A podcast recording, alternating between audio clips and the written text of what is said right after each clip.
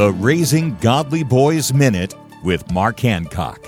When building an outdoor shelter, rope comes in handy. But do you know how to tie a square knot? What about a sheet bend knot or a bowline knot?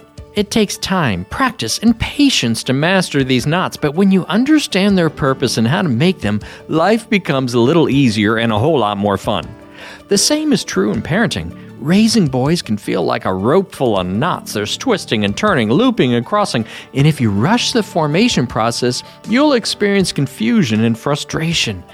That's why spending quality time with your son is so important. As you focus on his needs, those knots in the parenting process transform into useful tools that serve important purposes. For more encouragement and parenting advice, visit Trail Life USA or RaisingGodlyBoys.com. Dig deeper with free resources at raisinggodlyboys.com.